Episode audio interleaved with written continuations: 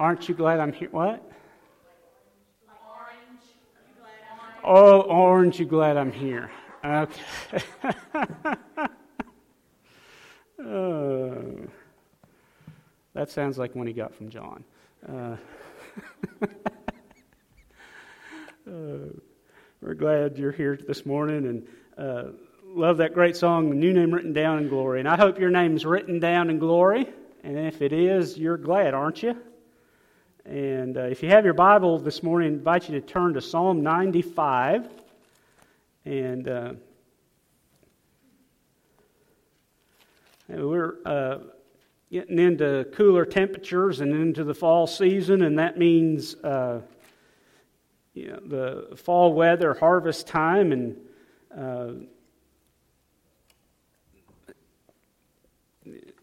time of uh, where we uh, means uh, Thanksgiving time is uh, just around the corner. Uh, when we think about uh, thanks and thankful, thankfulness, uh, and so over the next few weeks, we're going to that's what we're going to talk about is thankfulness. And there's something that should characterize the people of God. It is thankfulness. we sang this morning the song "Count Your Many Blessings." Uh, and that's one of uh, my favorite songs. And of course, count your many blessings, uh, name them one by one, and it might su- surprise you, uh, see what the Lord has done. Uh, you know, sometimes, uh, you know, we think that, man, we've got a lot of problems. You know, Satan will try to get you to concentrate on what's wrong in your life and on what your struggles are. And you see, when you concentrate on what's wrong and what your struggles are, you're going to get discouraged and you're going to get defeated. But can I tell you something? If you'll concentrate on who God is and the fact that you belong to Him and how blessed you are to be a child of the Almighty King, and that he is the Lord of your life, and no matter what's going on in your life and in your world, He's there. All those things all of a sudden don't seem so big anymore. Are they still there? Listen, anybody that tells you that serving God is a cakewalk, and that if you really are doing what God wants you to, you don't have any problems, is a liar. Because serving God means sometimes your problems get worse. And sometimes when you're trying to walk with God, the road of life gets harder. Just ask Job. For as you read the book of Job, the introduction to the book of Job says Job was a righteous and upright man that honored and feared God. And yet, in fact, God said to, to Satan, He said, Have you considered my servant Job is more upright than all other people on earth? That's a pretty good compliment, isn't it?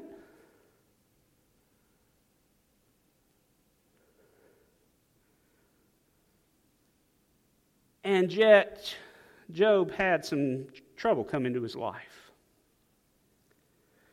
And so, what's the answer, preacher?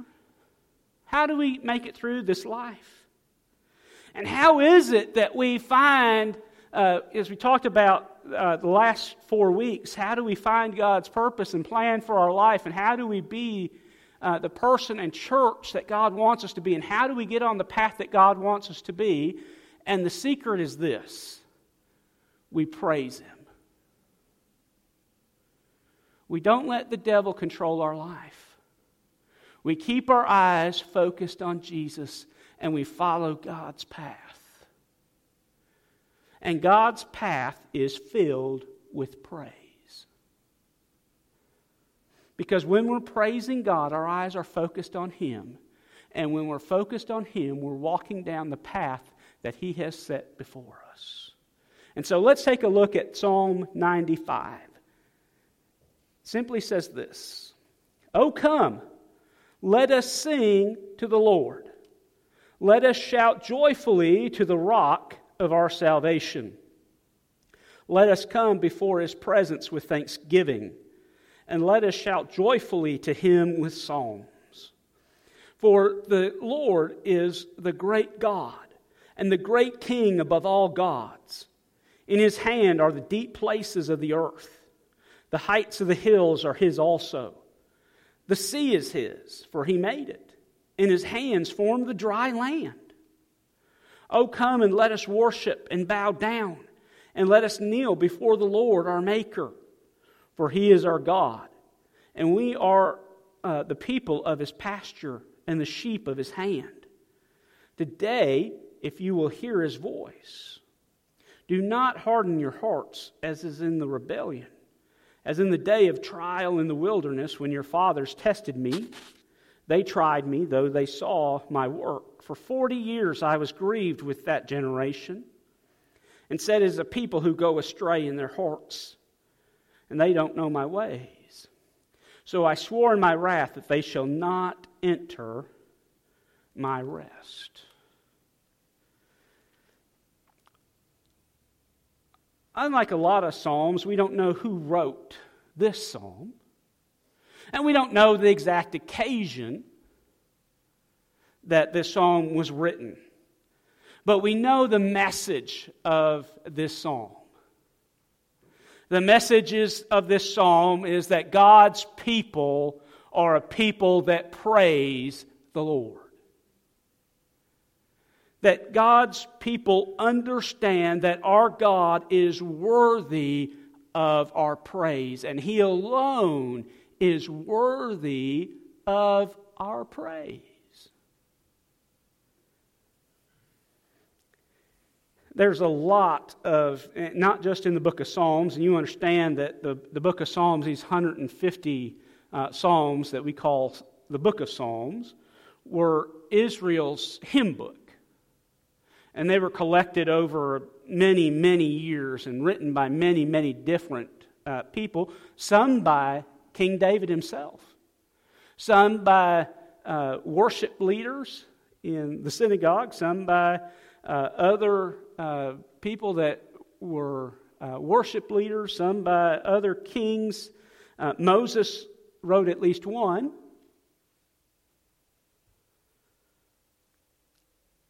And they're not arranged, and some people say, well, they're arranged in chronological order. They're not. Uh, and they're not even arranged by authors. They're divided up into five different books.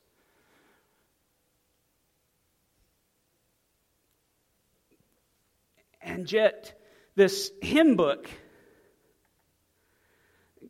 is so full of praise. And yet, as you read the Old Testament, as you read the New Testament, the Bible from Genesis all the way through Revelation is full of God's people praising God. There are countless admonitions, commands to praise God. There are lots and lots of examples of God's people praising God. Why? Because He alone is worthy of our praise because He alone is our sustainer and provider. He alone is our creator. He alone is God Almighty. He alone is the great I am. He alone is the one that not only created us, but He sustains us. He alone is the one that saved us, but He also not just saves us, but uses us. And not only uses us, but provides for us. And so that's what I want us to see today is that we have a lot of reasons to praise God. And so let's talk about three of them this morning. The first is this that we should praise God because He is our rock. It's interesting the imagery of rock that the psalm, psalmist uses. the psalm actually uses the image of rock in the beginning and in the end of this psalm. And it's used in a good way and in as a kind of a bad way. But God is the rock in both instances, and you'll see why. Both it in the beginning it's used as a rock, and it often means it's used as a an image of salvation and protection. And by the way, that's what God desires to be. King David understood and, and, said in one of the Psalms that he penned, he said, God is our refuge. Uh, and the, another way that that term refuge could be ter- translated from that Hebrew word could be God is our rock. He's our protector. He's that place that provides and protects us when, when things get rough. He is our sustainer. He's the one that we go to when times get rough. He's the one that created us. He's the one from whom we exist. And not only us, but everything that we see exists. The Israelites understood that God created out of nothing everything that we see, including us, including the earth, including the waters, including the sky, including the stars, including everything. Now, they didn't understand all about the universe that we understand today and how, you know, you just think about this universe, just our galaxy, just this Milky Way galaxy that we find ourselves in. And you, you were to study the stars and think for a minute about how if the earth was just a mile closer to the sun, it would burn up and none of us would be here. And if it was a mile further away from the sun, it would be frozen. And again, none of us would be here. But it's just positioned just exactly right some say just by coincidence. We're just exactly in the right place and tilted in just exactly the right place and spinning in just the right way and rotating around this giant gaseous thing called the sun in just the right way that life exists.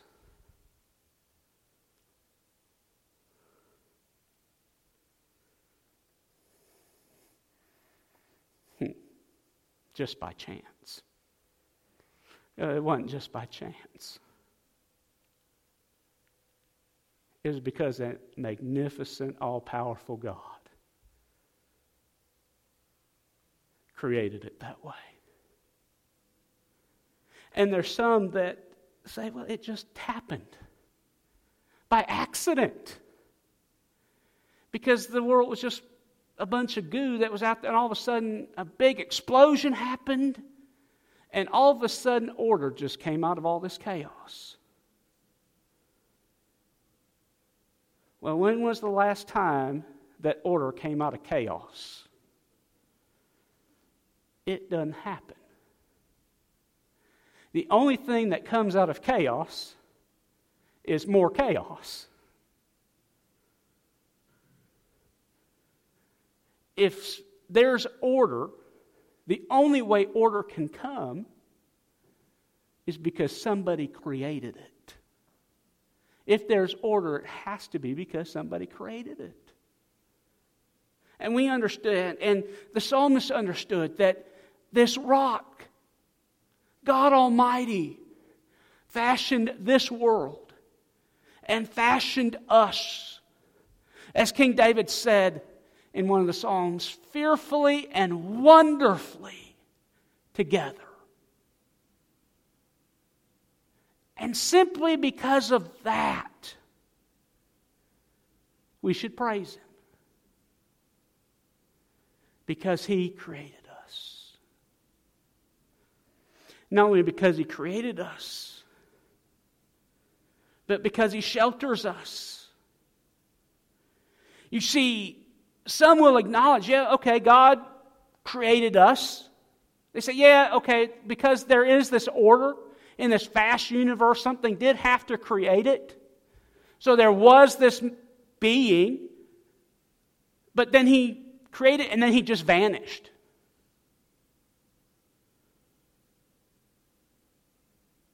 Well, that doesn't make a whole lot of sense either.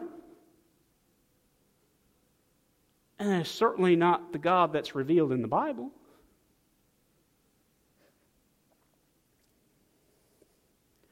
For the psalmist says, you know what? God knows us.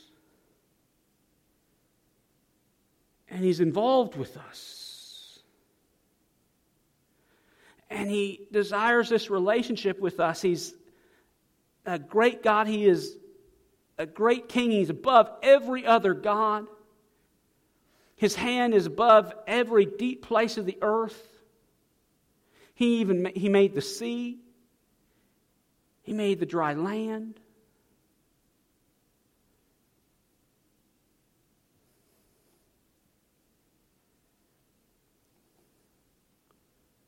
He is our God. He's our rock. He is our source of protection. He is our source of existence.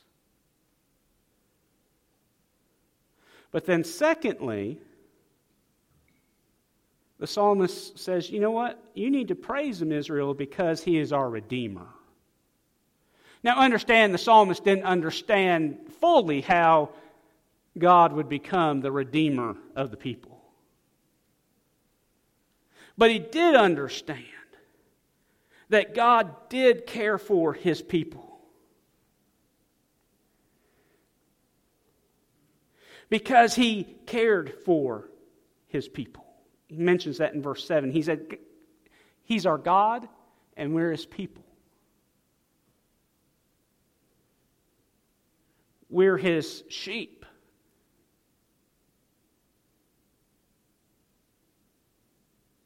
If we hear his voice.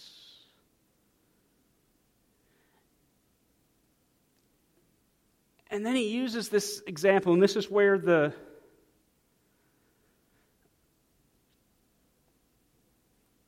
anal- the bad analogy of the rock comes in.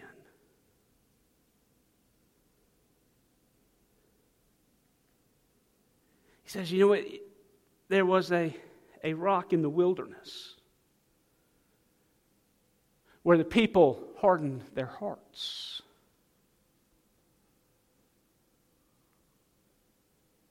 and they didn't believe. And they were bitter.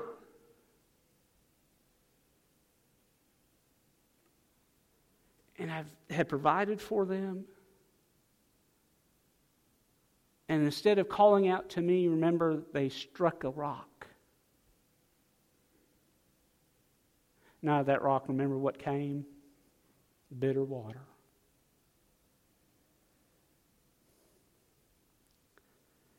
God took care of the people even though they had turned their back on Him. He sustained them even though they were wandering around in the desert. He fed them. He led them. He continued to call out to them and, and give them opportunity to come back to him, and yet, time and time and time again, they rejected him.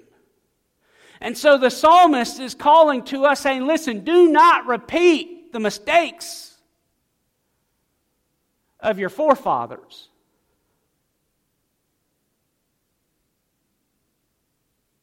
That rejected the redemption that God offered. Don't do that. Instead, trust. Don't harden your heart. Instead, you be pliable. Instead, you surrender. Instead, you praise. Instead, you bow down. You worship God. You praise God.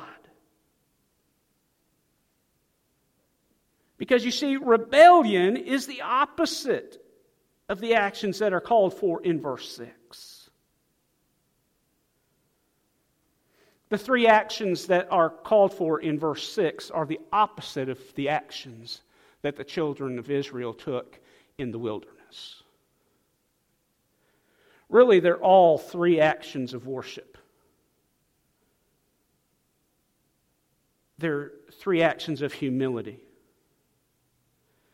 He said, Let us kneel down, let us come and worship. And let us bow down.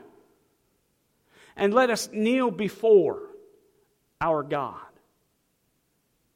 the Lord our Maker.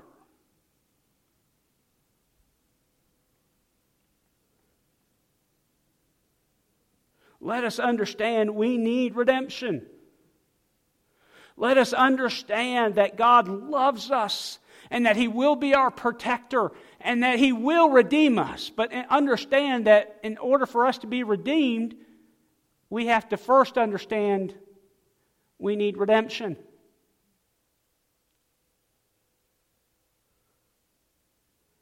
And so the psalmist is begging us not to repeat the mistake of the past to say, listen, understand.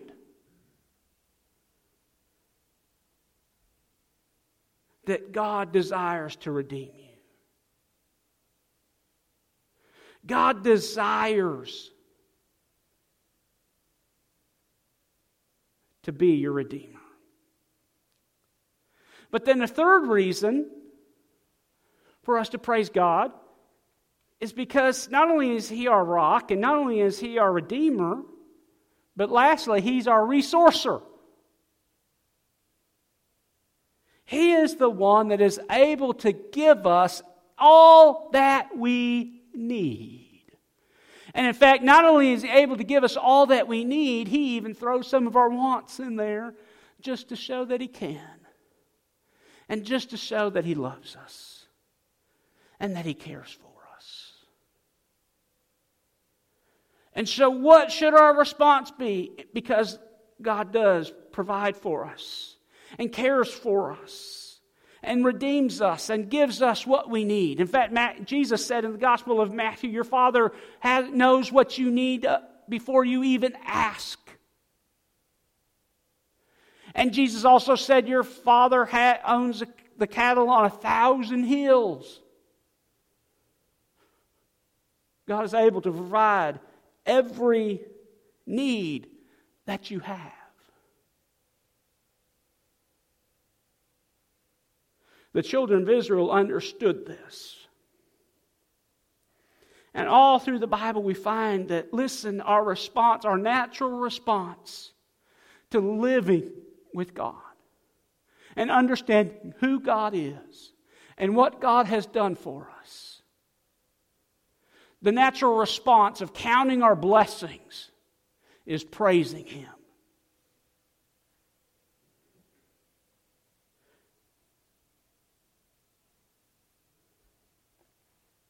And so, we need, in verse 1, in fact, he gives us this command a few times in this psalm. He says, Oh, come and let us sing before the Lord. And really, this admonition is not just a hey, let us come and let us have a little, see how quietly and meekly we can move our mouth in church so that it looks like we're singing, but nobody can hear us. But they think that we're singing because our lips are moving. No, the word is really, hey, let's shout so that the people that are in the next county can hear that God has done something in my life. It has the idea of making a joyful noise to the Lord. Saying, listen, I don't care if it's on in key or in tune, because to the Lord, it's a joyful noise. And that's what the Lord cares about. And that's what we all should care about.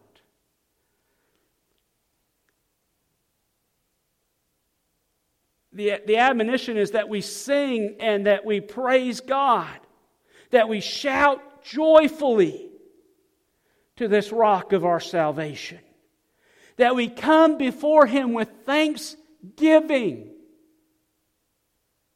And by the way, notice that it didn't just say that we come at home, and you should thank Him when you're at home. But he says, we come together as the assembly with thanksgiving. Even in the Old Testament, God understood and taught his people it was important that God's people gather together. Why? Because our praise that we lift up to God may just be some, the thing that helps somebody else that's going through a struggle. It may be the thing that helps encourage them to keep pushing on. It may be the momentum that helps somebody else. It encourages us, it encourages others. And so we need to have that.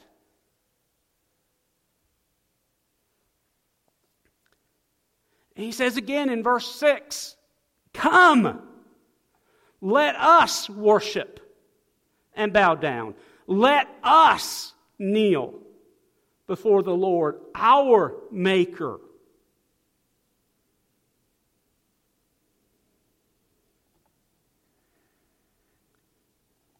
And so our praise is both individual, but it also needs to be corporate. And there are times when, yes, it should be quiet. But there are times when we ought to shout. And I think it's okay for Free Will Baptist to shout. And probably we ought to have a little more practice at it. Amen? Some of you, your, your vocal cords are going to give out not from overuse, but from underuse. They're going to rust out because you don't use them. And I know because I hear you shouting about Alabama or Mississippi State or Ole Miss. And I tell you, if you can shout about a football team, you better shout a lot louder and a lot prouder about Jesus.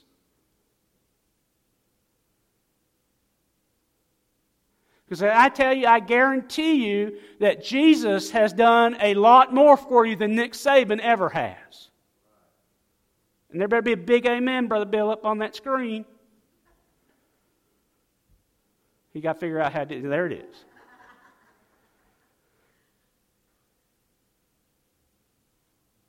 Understand that. We not be bashful about what God has done for us.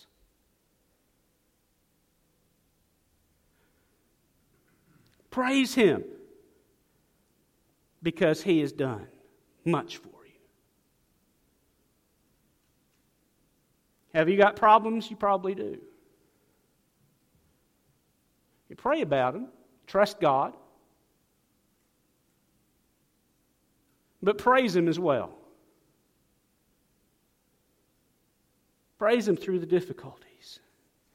And you'll find, just like the children of Israel did, hey, listen, when they got through to the other side, when they did get to the promised land, they found God was still God and that God was faithful to them. Because there's something I can tell you about God is that He's faithful. And I tell you that the power that it took to make this world, God is still that powerful. And a God that loved you so much that caused Him to send His Son, Jesus Christ, to this earth and caused Him to die on the cross of Calvary he still has that same love for you and for me and for all the world. He still loves you. He still cares for you. And He still owns the cattle on a thousand hills. You praise Him. You be a people of praise and you shout what God has done for you. Let's pray together. Lord, we love you. Thank you for your goodness and your love to us.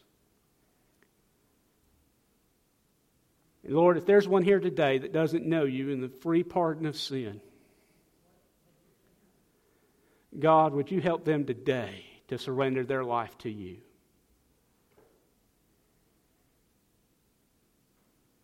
Oh, what a great praise it would be for one, to, for us to be able to sing yet again today a new name written down in glory. But Lord, maybe there's one here that's not where they ought to be with you.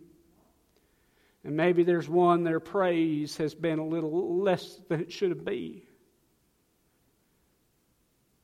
And Lord, maybe their focus has been more on their problems than on the problem solver. And Lord, this message has challenged them today to put their focus back on you. And today, maybe they need to come to this old altar. And they would need to surrender those problems to you and say, Lord, by faith, I'm praising you. Lord, maybe I've got problems, but I've got a lot of blessings as well. And I've got a God that's the greatest problem solver that there's ever walked this earth.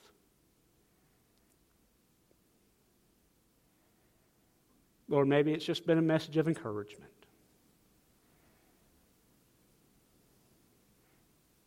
I don't know, Lord. But however you've used this message, speak to our hearts, I pray. Help us to be obedient. Help us to be an obedient people. And Lord, help us to gather together and shout your praises because you have done great things for us.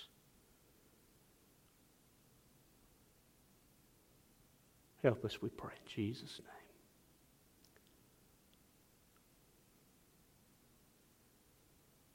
Let's stand together.